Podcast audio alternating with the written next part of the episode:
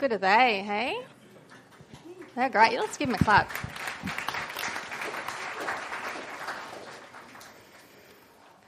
So, I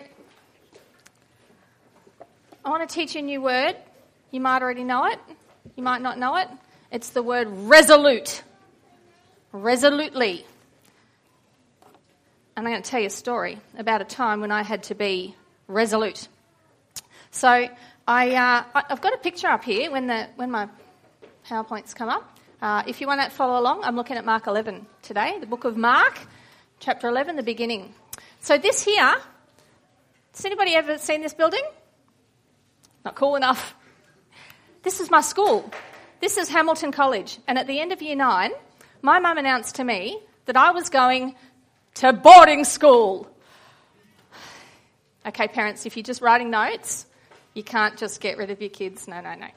Anyway, my mum announced to me that I was going to boarding school, and I, she was going to send me to Hamilton College, which was a couple of hours away from where I lived, and I had to wear like a posh uniform, which was way longer than I was used to wearing. Yep.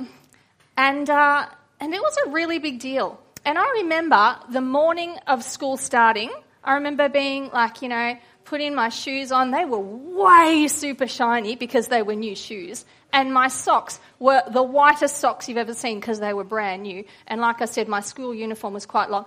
I actually had to wear a blazer, like a jacket thing. Never wore those at Horsham High.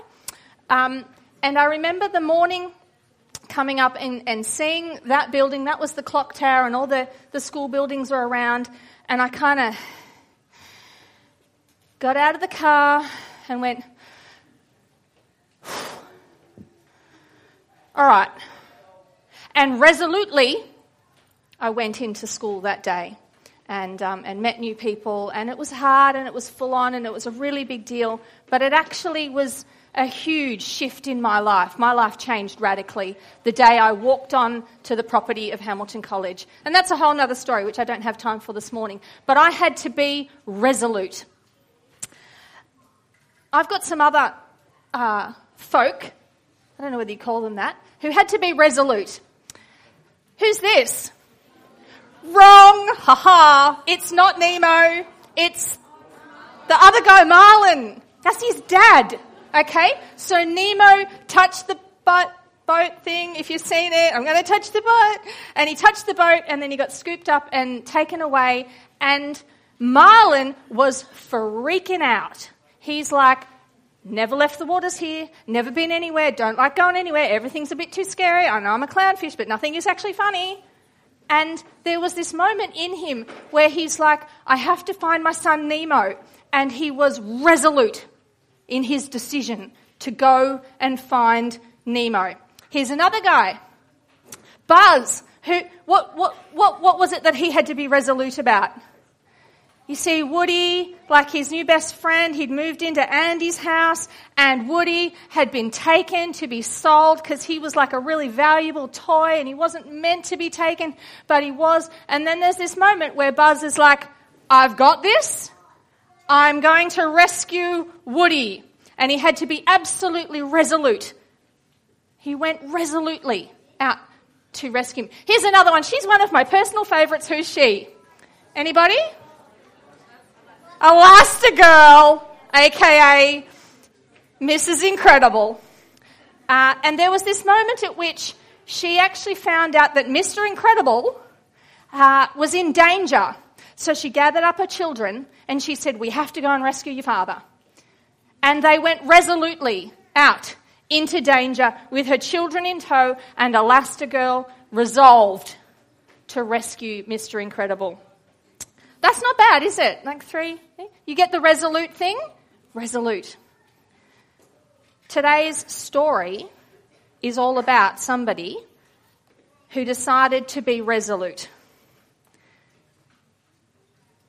The story of Jesus this morning that we've heard about this, what's sometimes called the triumphal entry, is a story of a moment when Jesus was resolute. He was at his furthest part away in his journey. He'd been teaching, He'd been pointing people towards God. He'd been healing people. He'd been gathering up his followers. He'd been doing all sorts of stuff, which was really amazing. And there came a point in time where he was doing this, and then he went like this.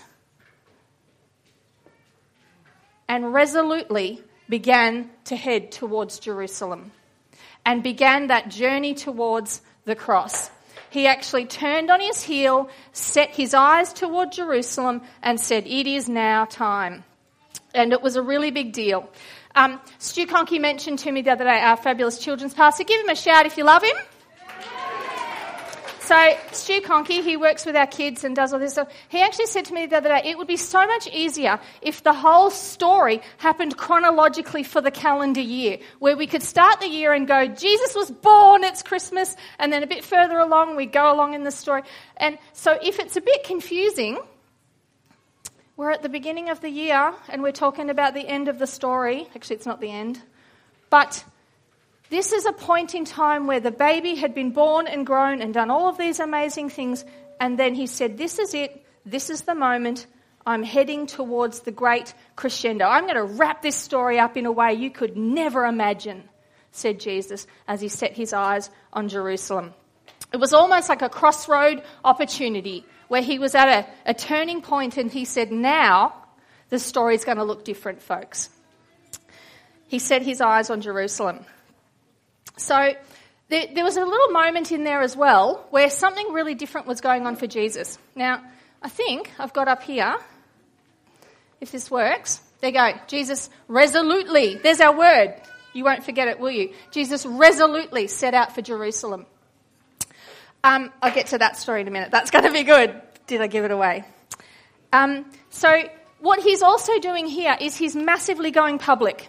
You see, up until now, there'd been lots of times where Jesus had done things and something epic had happened, and he'd said to the people, Shh, don't tell a soul. Or he'd healed some people and made them see again, and they were like, Whoa, this is amazing. And he's like, shh, shh, shh, keep it on the down low. Don't tell everybody. Or something miraculous had happened, and he said, No, no, no, no, no, don't tell everybody keep it on the down low. But at this moment in our story today, he went, and now I'm going public. Now this is going to change. So I was thinking about this idea of going public, and I don't know whether any of you have seen the show Undercover Cop. No, no, not Undercover Cop. Undercover Boss is what it's called. So where the boss takes off his tie and his fantastic suit and puts on like a fake moustache and some glasses and a wig and goes in and works alongside of his co-workers. Okay? So he's kind of gone in there incognito and, uh, and he actually gets to know some of the co-workers, actually usually sorry bosses out there, but quite often they're quite rubbish at the tasks that they're asking their people to do. So, you know, if they own a great, you know, um, Taco Bell restaurant or something like that, and they go in and they work and they can't they can't cook, they can't pour the drinks right, they get the money all wrong. But anyway, they're in there and it's undercover boss. And the people they're working beside have no idea that this is actually the owner of the company. They've got no idea that this is actually the massive manager who's employed them all and gives them all a living. But there he is, right beside them, and they're teaching him how to make the drinks or whatever it is. Um, and the end of what normally happens in any given episode, if you watch it, is he gets to know some of the people and he actually starts to really care about some of the workers. And then he usually gives them some amazing prize at the end where he goes, You know what? You're really great for my company. You're really fantastic. I can see that you've had a tough life. Here's $25,000 or a trip to Fiji. Um, so I was just thinking, Troy, not that I'm telling you what to do, but if ever you want to come and put a moustache on and, and figure out how epic that Stu and Cindy and me are and send us to Hawaii, that's fine. Um, but this is exactly what Jesus has been doing. He has been undercover, he's been in there just kind of making things happen and showing people what this kingdom of God is like but not fully revealing who he is. And at this point in our story, when he turns on his heel, sets his eyes on Jerusalem, and says, I'm going there, it's kind of like he's coming, you know, out into the open with who he really is. And he's resolutely setting his eyes on Jerusalem. So, another time when I had to be resolute.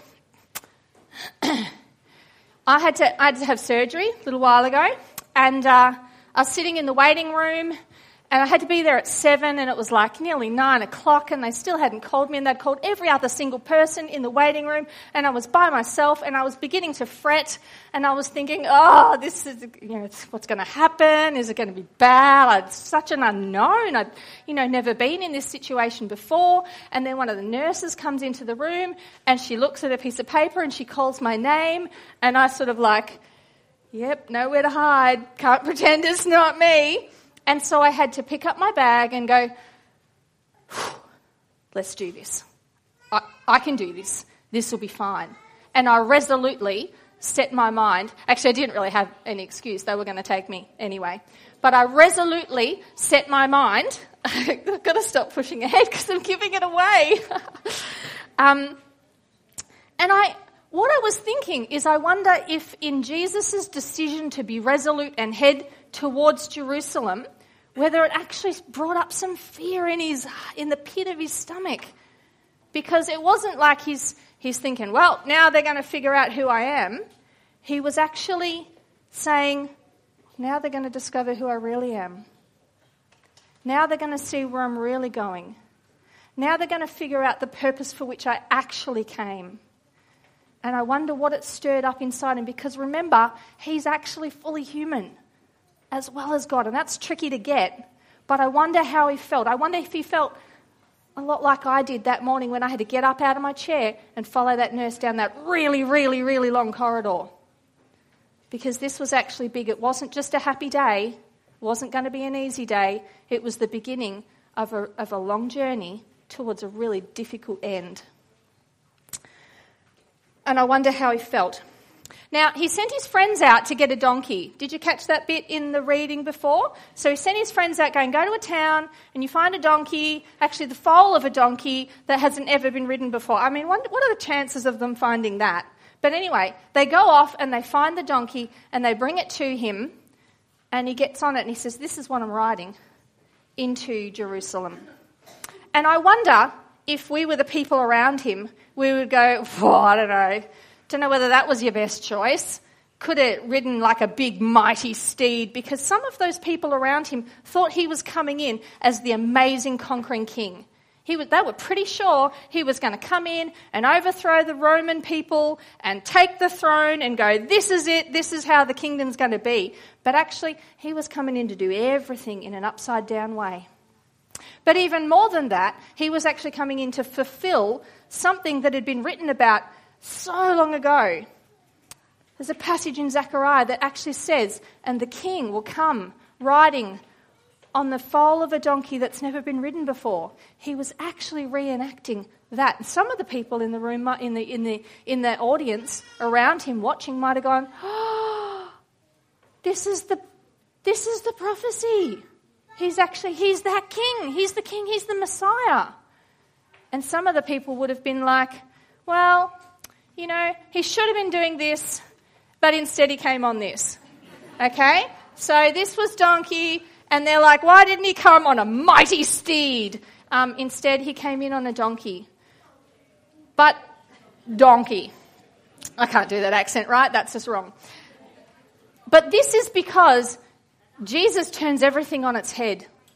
He's absolutely coming not as the mighty conquering king with a crown and a sword, ready to say, Bring me my throne, people. He's actually coming in as a servant. And he's like, I will ride a donkey because I know where I'm going and I know what I'm coming to do. And I wonder how he felt.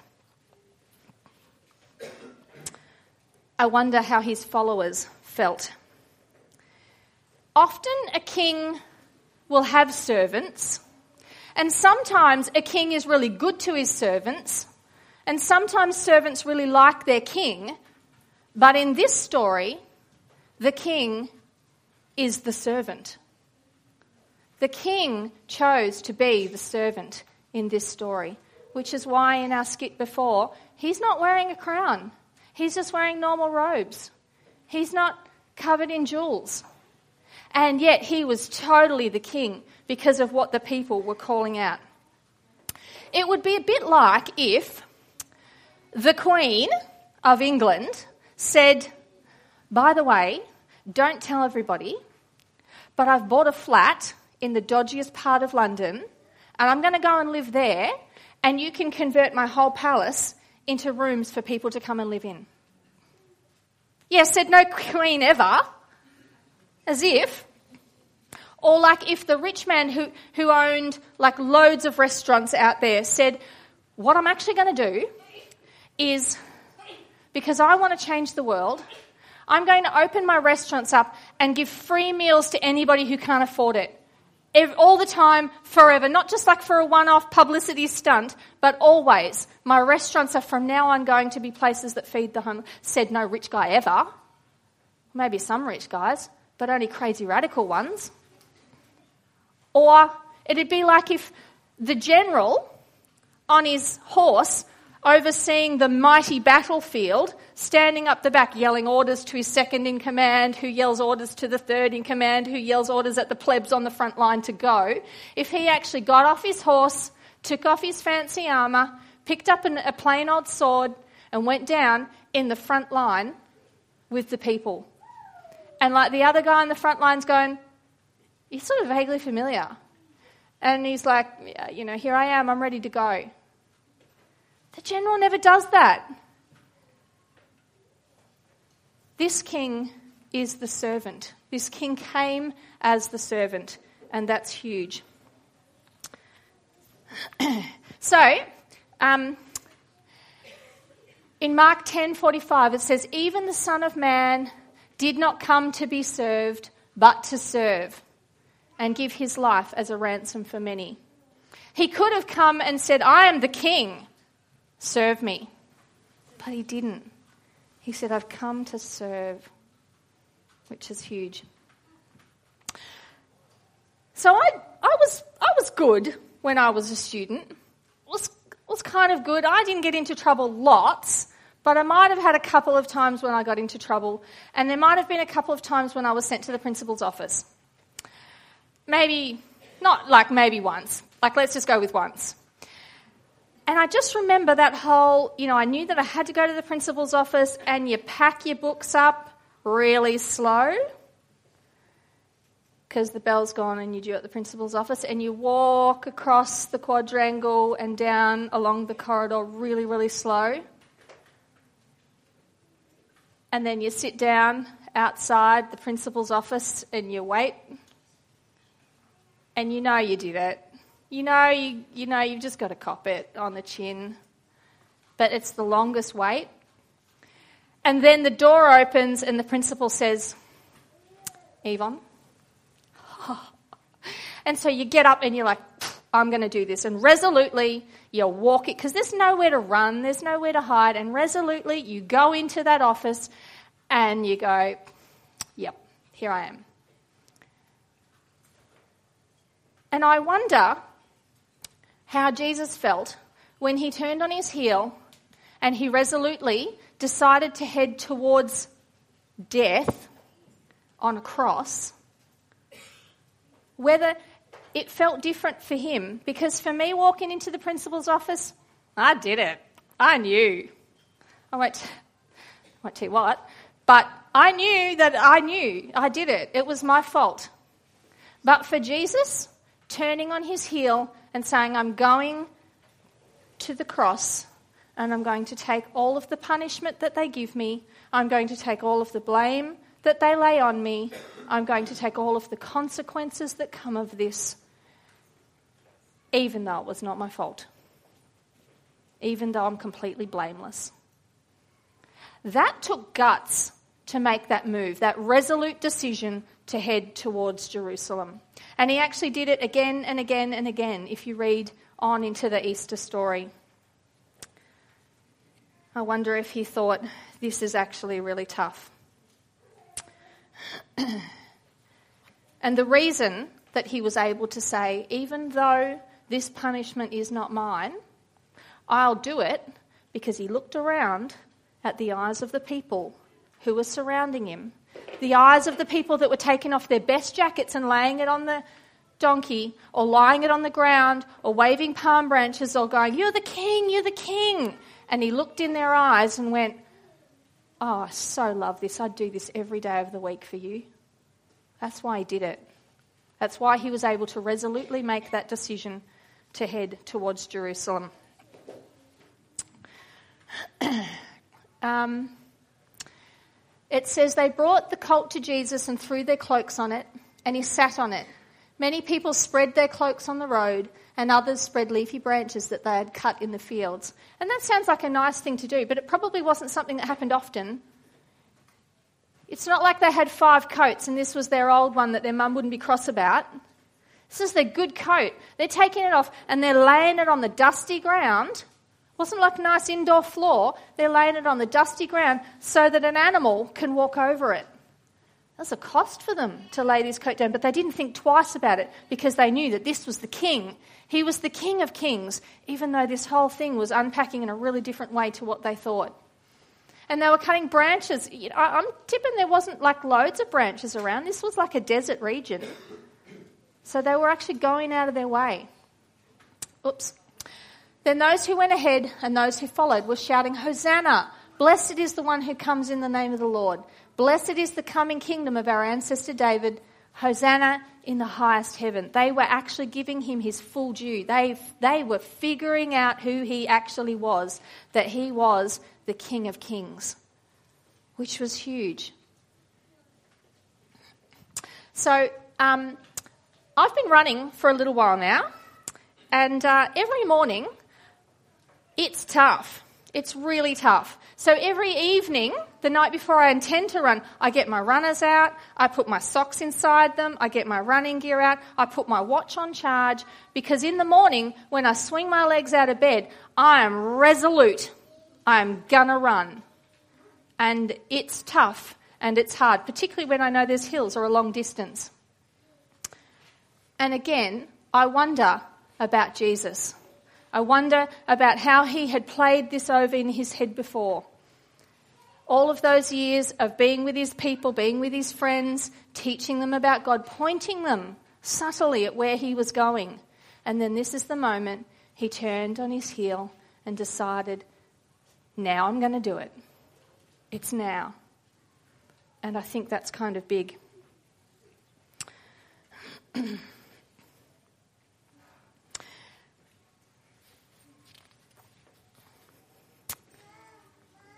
if this is the king, then that's a kingdom I want to be a part of. And I'll tell you why. He healed people he calmed storms. He walked on water. He fed thousands of people miraculously all at once. He turned water into wine. He brought people back to life. He healed people spiritually. He forgave people. He restored sight to the blind. He made scriptures come alive.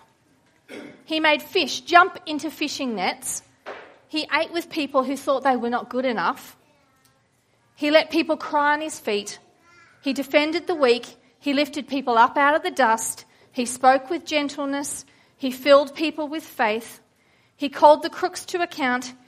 He answered people's questions. He showed people how to pray.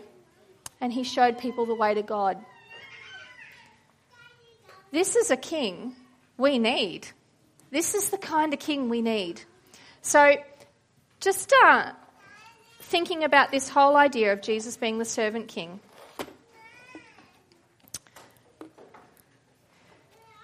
When the world had greed, this is what Jesus did. He turned it on, his, on its head and said, No, no, no, servant. When the world said power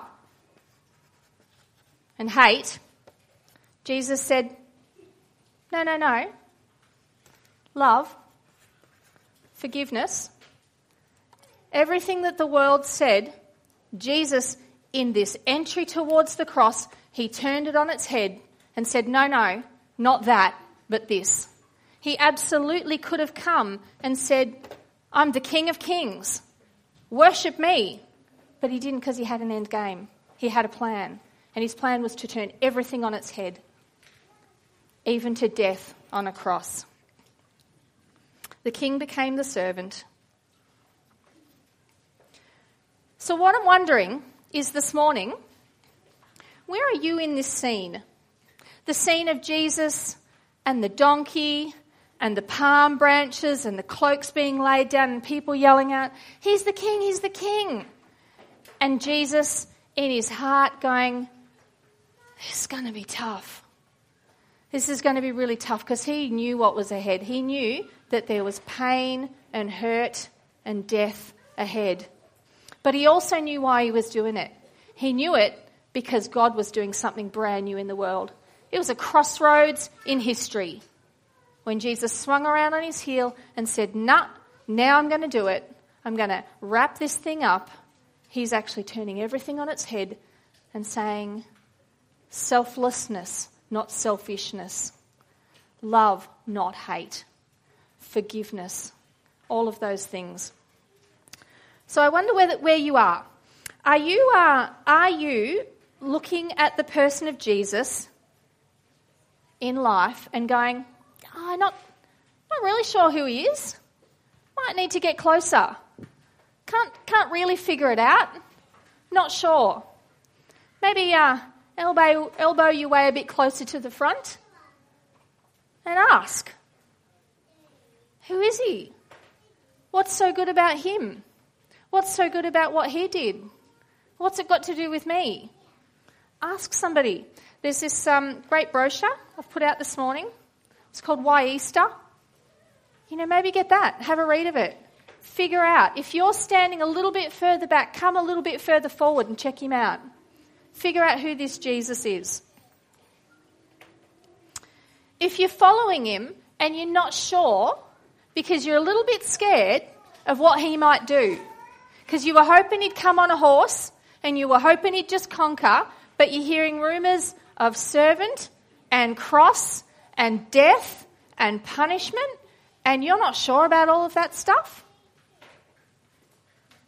then come with me and read the Easter story. Read the rest of Mark. You could probably read a half a chapter a day between now and Easter and really take it in. Take in why he did what he did. Have a read. There's some amazing bits in this story.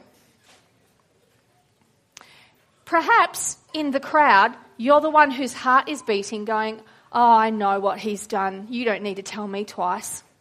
I so know what he did for me. I so know what he did for the world. I get that he's the servant king.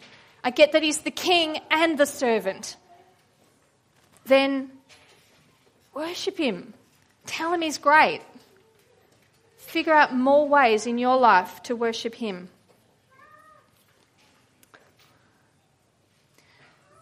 Are you trying to get a good look at him?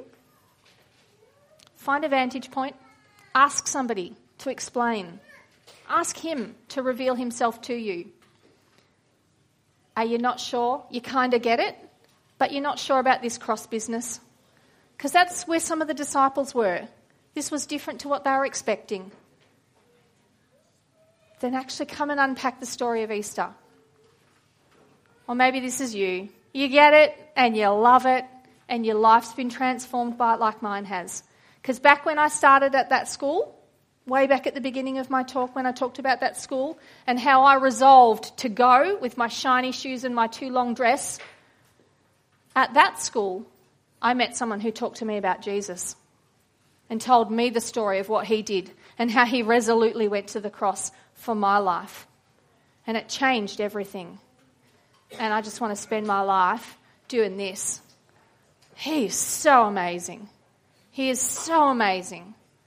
So I thought we might have a ticker tape parade for Jesus because he came in, grab these, give us a wave. this is fun. So if, if Jesus were here today, we'd like be getting him to sign our jumpers, like we'd be, he'd be signing our footies, he'd be signing our Bibles, we'd be like, Jesus is amazing, whatever it is. So what I want you to do is take these and for just one moment, write something on there. It's going to take a minute of quiet. Write something on there. This is our ticker tape moment.